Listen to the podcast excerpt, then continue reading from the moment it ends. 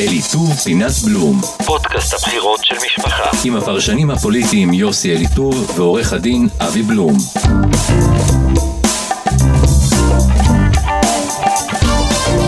היי אבי בלום, עורך דין אבי בלום, מה שלומך? אהלן יוסי. הספקת לישון הלילה? קצת. ליל. שימורים מעייף. אנחנו מתחילים את הליל שימורים יומיים לפני פסח. כן, אבל אתה יודע שזה היה ליל שימורים מעייף וגם מאכזב. אתה יודע, אנחנו בסופו של דבר, החרדים יושבים על הפלנטה של נתניהו חרדים באמת. ובימים שקדמו לבחירות, נתניהו התהלך זחוח כמי שכבר עשה את ה-70 מנדטים והוא מתחיל לחלק לאחרים עודף. והנה הקלפיות נפתחו ועברנו את כל הלילה המתיש הזה, והתברר לנו שאנחנו עוד פעם, בפעם הרביעית, נזרקנו לשטח של 60-60. אנחנו אמנם מקליטים את הפודקאסט הזה אמ, רגע לפני שאנחנו יודעים את התוצאות הסופיות, אבל אנחנו מעל 90% מהספירה, לפני 440 אלף המעטפות הפתוחות, אז זה יזוז ימינה, יזוז שמאלה, אבל מה רוצים מאיתנו משמיים? פעם אחר פעם המטבע נופל בדיוק ב-60-60. אני קטונתי מלחשב חשבונות שמיים, ננסה לחשב את החשבונות כאן. כן, אבל אני אומר, דיינו. תגיד, זה לדעתך לא איזה אירוע על-טבעי? זה אין זה ספק. הולך, ההוא בזה, עם 60-60. שנת הקורונה הזאת, וכל הארבע מערכות בחירות, והחמישית לך תדע שבדרך.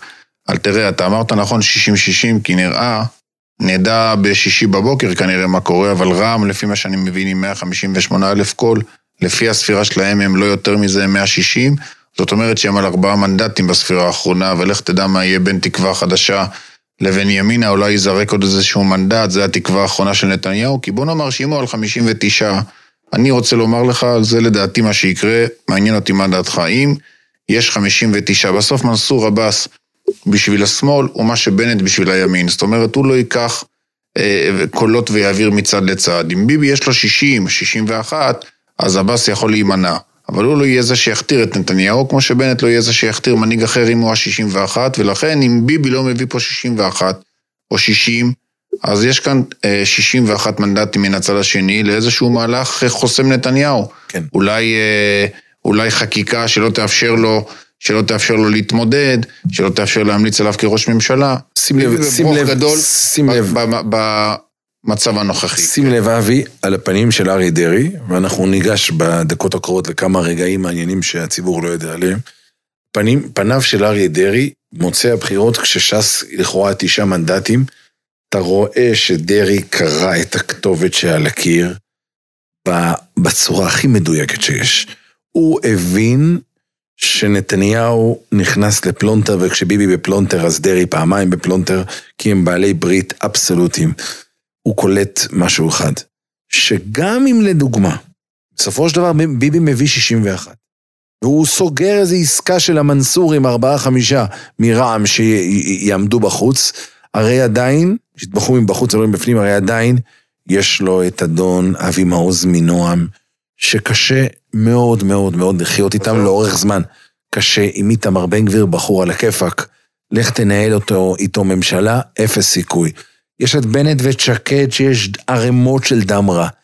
ולכן, תראה, אני מנסה לחשוב מה יקרה אם ביבי מביא 61 וארבעה חמישה של מנסור מבחוץ, אז עוד אפשר לחשוב מה יקרה כאן. אבל אם ביבי מביא 59 או מביא 60, אני חושב שינסו להגיע כאן לעסקה שאף אחד לא מדבר עליה, ואני רוצה להיות הראשון שאני מציע אותה פה, כי היא תתגלגל בהמשך. סיוט. יבואו בנט וגדעון סער ויגידו לביבי, בוא, אתה צריך שישה חודשים, בוא תגיד מה אתה רוצה. אבל אנחנו רוצים תאריך תפוגה עכשיו.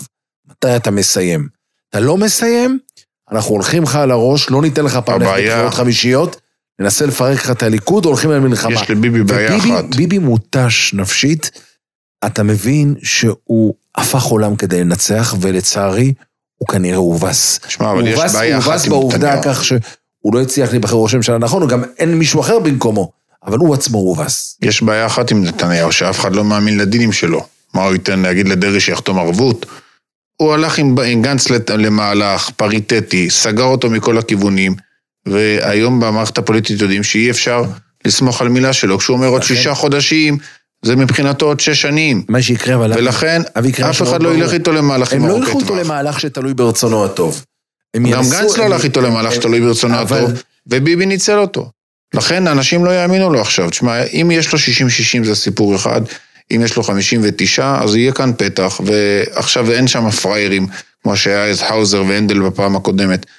ה-61 שיהיה בצד השני, ילכו למהלכים על הראש של ביבי, ומנסור עבאס בסוף לא יוכל להיות זה שמציל את נתניהו, הוא יוכל להיות זה שנהנה אם נתניהו בכל מקרה יש לו תיקו או רוב. טוב, בוא לכן נתחיל- זה מאוד משמעותי, אני שומע מאברהם ובר, אגב, שהוא בעל ניסיון בתוך, אה, בתוך ועדת הבחירות, שהוא אומר שעבאס לא מביא את המנדט החמישי, ואז בסוף אנחנו מגיעים לפחות ל-60-60, זה מאוד מעניין.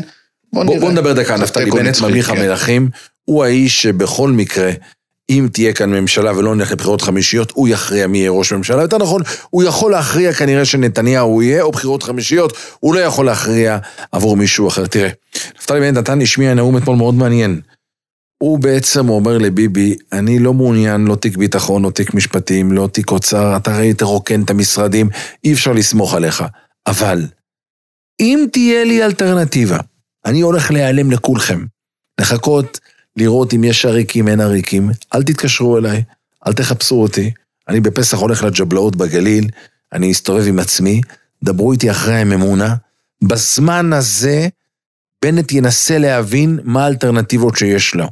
אם תהיה לו איזושהי פלטפורמה שהוא יוכל לכדרר את נתניהו מחוץ לבלפור, הוא יעשה את זה. אם הוא יראה שאין לו ברירה, וגם הוא ייתפס כמי שמעביר את השלטון לשמאל, הוא יתיש את נתניהו, ירוקן אותו מכל נכסיו, יפשיט אותו עירום ועריה, ויעשה איתו ממשלה. בוא נדבר על עוד אדם שלא דיברנו, אה, רובי ריבלין, שאם אין לביבי 61 שהולכים ואומרים, הוא ראש ממשלתנו, יצליח ראש ממשלתנו, כמו שאמרו שם ב... ב- כן. ב... אז הוא לא יטיל עליו את הרכבת הממשלה, הוא לא ילך כמה חודשים לפני שהוא מסיים את הנשיאות. אני מזכיר לך שפעם קודמת הוא לא הטיל על נתניהו את הרכבת הממשלה, הוא הטיל על גנץ, ואז בסוף הם הגיעו לדיל. זאת אומרת, תשמע, אם ביבי לא אה, מצליח להביא את ה-60, אני כבר לא מדבר על 61, לפחות את הבלוק של ה-60 עם בנט, כמו שאתה אומר שבנט לא יעביר את זה לשמאל, אז אני חושב שמצבו יותר רע מאשר בשלוש המערכות הקודמות, כי הפעם יהיה לו קשה להביא עריקים. אנחנו רואים את אה, סער מתכנס. אגב, סער, נכון שהוא נכשל ברמה האישית, אבל הוא, הוא הצליח, וכמו שהצליח איציק מרדכי ב-99, שחשב להיות ראש ממשלה, אבל בסוף גמר עם שישה מנדטים עם אמנון ליפקין שחק, אבל הם בסוף הצליחו להוביל את המהלך הזה שהדיח את נתניהו. וגם כאן, אם בסוף ביבי ילך בגלל השישה מנדטים של סער, הסער לא הצליח להמליך את עצמו, אבל את ביבי הוא הצליח לשים בצד, אבל שמע, הספדנו אותו כבר איזה שלוש מערכות קודמות, אז אה, הוא אף פעם אי אפשר להספיד אותו, גם כשאתה רואה אותו בתוך הקבר, עם העפר עליו, הוא פתאום בוא מתרומם לך נדבר ויוצא. דקה על בצלאל סמוטריץ'. מה עם החרדים? על כן. בצלאל סמוטריץ', הפייבוריט של הבחירות, האיש שהביא תוצאה בלתי יאומנת. אנחנו מדברים על שישה, שבעה מנדטים, אדם שנלחם על קו אחוז החסימה. תראה, אנחנו מבינים שהאירוע שלו מול החרדים הוא אירוע כנראה של 60-70 אלף קול, זה אירוע מטורף, שנגרעו מהקופה החרדית יותר. החבדית, 60-70 אלף זאת קול, אומרת, אחרי... יהדות התורה איבדה כ-40, אני מניח, אבל- זה אבל זה הערכה. ש"ס יתאזן. כ-40. כן, זה 40,000 עם. ש"ס אחרי ספירת קולות החיילים והמעטפות הכפולות. בשקלול, אנחנו זה פחות נגיע או יותר בסוף סביב ה-80. 50-60 אלף קול, ככה אני חושב, נראה. מעניין. אבל ברור מאוד שהמצביעים החרדים הוציאו כרטיס צהוב להנהגה הפוליטית. ואמרו להם, הפעם ברחנו בשני מנדטים. פעם הבאה אנחנו יכולים לברוח יותר. וגם אם תנצלו ש"ס ויהדות התורה ותישארו אתם בתשעה ואתם בשבעה, תבינו שאם הייתם יותר בני אדם איתנו, אתה היית מביא עשרה ואתה היית מביא שבע, אה, שמונה. עכשיו, אתה מבין, אתה מדבר על סמוטריץ', חדר לכל בסיסי ההצבעה, מביא 2,200 קולות בעיר חרדית בביתר עילית, שהם בה כיפה סרוגה אחת. לא 100, לא 1,000, 2,200 קולות. באלעד מסה אדירה של קולות. 1,800. 1,800, זה, זה, זה מספרים מטורפים. 600 ירדו מש"ס, 600 מיהדות התורה. אגב, זה מעיד, מעיד, פחות מה- 1,200 מעיד קולות משהו אחד של ש"ס דרמטי. ויהדות התורה באלעד. זה סמוטריץ', נומינלית, אתה יכול אבי, לספור את זה. סמוטריץ' הוא הידיד הכי טוב של החרדים, והוא היריב הכי האכזר של החרדים. הידיד הכי טוב של החרדים, כי מבחינה ערכית ורעיונית הוא, הוא, הוא הולך יד ביד עם הציבור החרדי. אבל כשיגיעו לחלק את משרד הדתות ורב ראשי ותקציבים ונכסים, אין דרייר יותר מבצלאל. הוא יגרום. לדרעי ולליצמן לטפס על לא הקירות לליצמן. כדי להסתדר איתו. אני לא יודע אם... תראה, מדוע? מבחינת, כי אם אנחנו נכנסים לקואליציה בסוף משותפת, אז כסף לא יהיה חסר, לא לציונות הדתית, לדעתי יח- לא לחרדים. לכולם אחרי הקורונה. כן, אבל, אבל תשמע, אם זה ביבי, אז לשלם הוא יודע, אם זה יהיה, אם זה יהיה נתניהו, והם לא ילכו עם מישהו אחר, אז לשלם הוא יודע, וזה, לכן לשותפים שלו הכי קל. אבל דווקא מבחינת ש"ס, כשאתה מדבר על משרד הדתות, על רבנים ראשיים, על מועצות דתיות, על רבני ערים, תשמע, הם שלטו שם כבתוך שלהם, לא השאירו אפילו פירורים לציונות הדתית. וכאן זה הולך להשתנות. זה תראה, יש נגמר, גוש, אבי, אגב, זה לא רק נגמר. סמוטריץ', זה הגוש של בנט סמוטריץ', ברור. שהוא היום לא פחות חזק מהכוח החרדי. הם ידרשו רב ראשי אשכנזי נכון. לירושלים אליהם, הם ידרשו עוד פחות משלוש שנים רב ראשי לישראל אחד מהם. אה, אנחנו הולכים לקראת ימים שבהם והפעם לא ההגמוניה יעשו את הטעות החרדית... וידרשו שיהיה להם גם כן, אה. השפעה בגוש הבוחר, כן, חד כן, עכשיו אני משמעית. רוצה לדבר איתך דקה על נשיאות המדינה ועל אגב. ובאמת, אני רק מילה אחרונה, באמת אה, זה, זה לא כרטיס, זה אפילו כרטיס אדום למפלגות החרדיות, על כל מה שאנחנו זעקנו בכל, לאורך כל משבר הקורונה, על ההתנהלות שלהם, על ההיעלמות שלהם. איזה היעלמות? אתה יודע שהם לא, הם, הם לא היו בכלל קמפיינים של בחירות. לא היו, אני לא יודע איפה התקציבים נעלמו. האם אנשי שלום, שלומם או שלומם של אלה? כסף לא היה דווקא קמפיין. ש"ס עשו, עשו קמפיין לא רע, ש"ס עשתה, יהדות התורה לא הייתה קיימת. אני חושב. שדווקא ביבי אולי נגס בהם קצת, ולא מהצד החרדי, כי דווקא בצד החרדי הייתה הערכה כלפי ההתנהלות של דרעי בקורונה. בוא, בוא נדבר דקה על האופציות. של ביבי ולנשיאות המדינה. נתניהו, כנראה, אם אנחנו צריכים לתת איזושהי הערת אזהרה, יש מצב יותר שהוא מתגלגל כראש ממשלת מעבר לבחירות חמישיות באלול, מאשר שהוא מצליח מהשקשוקה הזאת לייצר ממשלה. יש, יש גם אירוע שאנחנו צריכים לשים לב אליו. בחירות לנשיאות המדינה בקיץ. אתה רואה אותו רץ לנשיאות המדינה. אני לא יודע אם הוא ירוץ, אני יודע שבוז'י את הרצוג... האף לממחטה, כמו כן, שאמר בוז'י, אה, בוז'י. הרצוג מייצר איזושהי קואליציה לא רעה בכל המקומות. אם אתה צריך להמר היום מי יהיה נשיא המדינה, כנראה זה יהיה יצחק הרצוג, יושב ראש הסוכנות היהודית. אבל נתניהו מתחיל ללמוד עכשיו.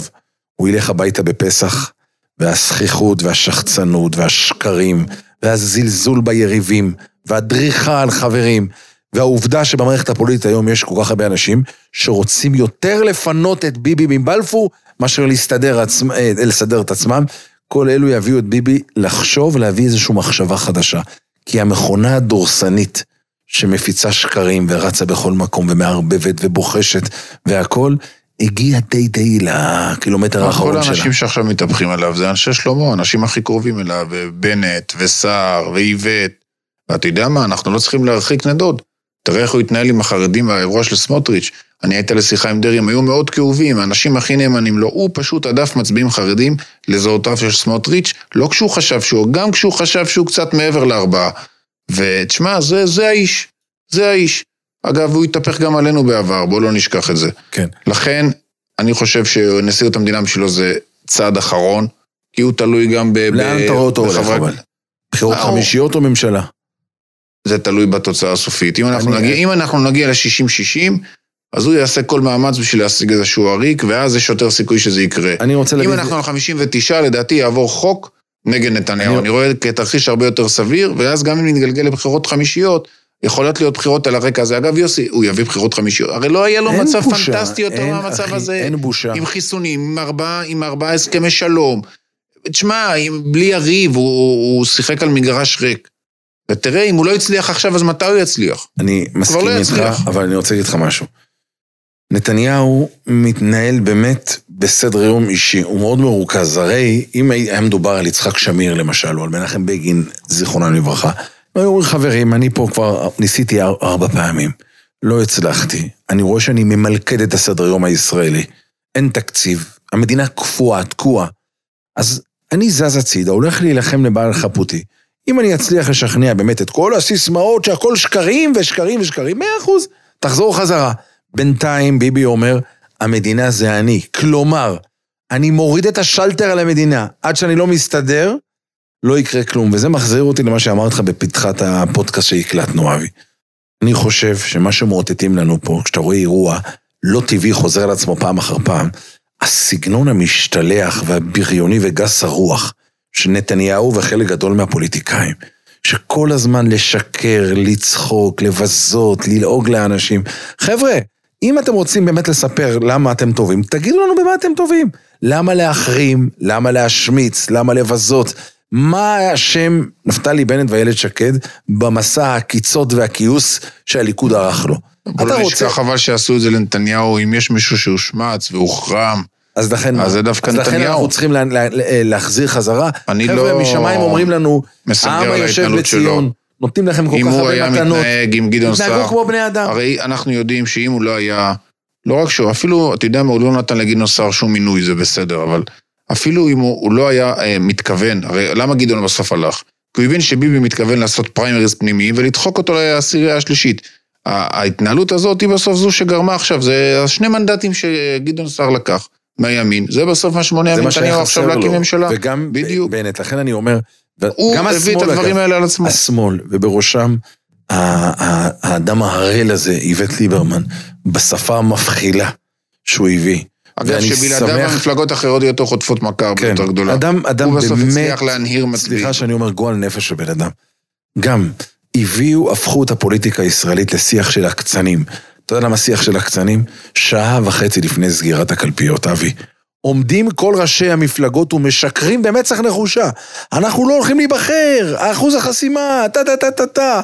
מגנץ ועד סמוטריץ', וסמוטריץ' כבר יודע שהוא כבר הכניס את השישי בפנים, וזה יודע שהכניס את החמישי, אבל זה שיח כזה של הקצנים, שיח מבזה. אתה יודע, אנחנו מסיימים כעת את הפודקאסט האחרון, הפוליטי. אנחנו קודם כל מודים לכל האלפים הרבים ש... חשבנו לסיים. בטעם יותר טוב, אה, עם איזושהי תוצאה. באיזשהו ניצחון ימני חרדי, מצד אבל... שני, עם כאלה תוצאות, אז אפשר להגיד שאנחנו לוקחים הפסקה קלה, וניפגש בפודקאסט הבחירות החמישיות, לך תדע. אבל אני אגיד לך משהו אחר שאנחנו אומרים.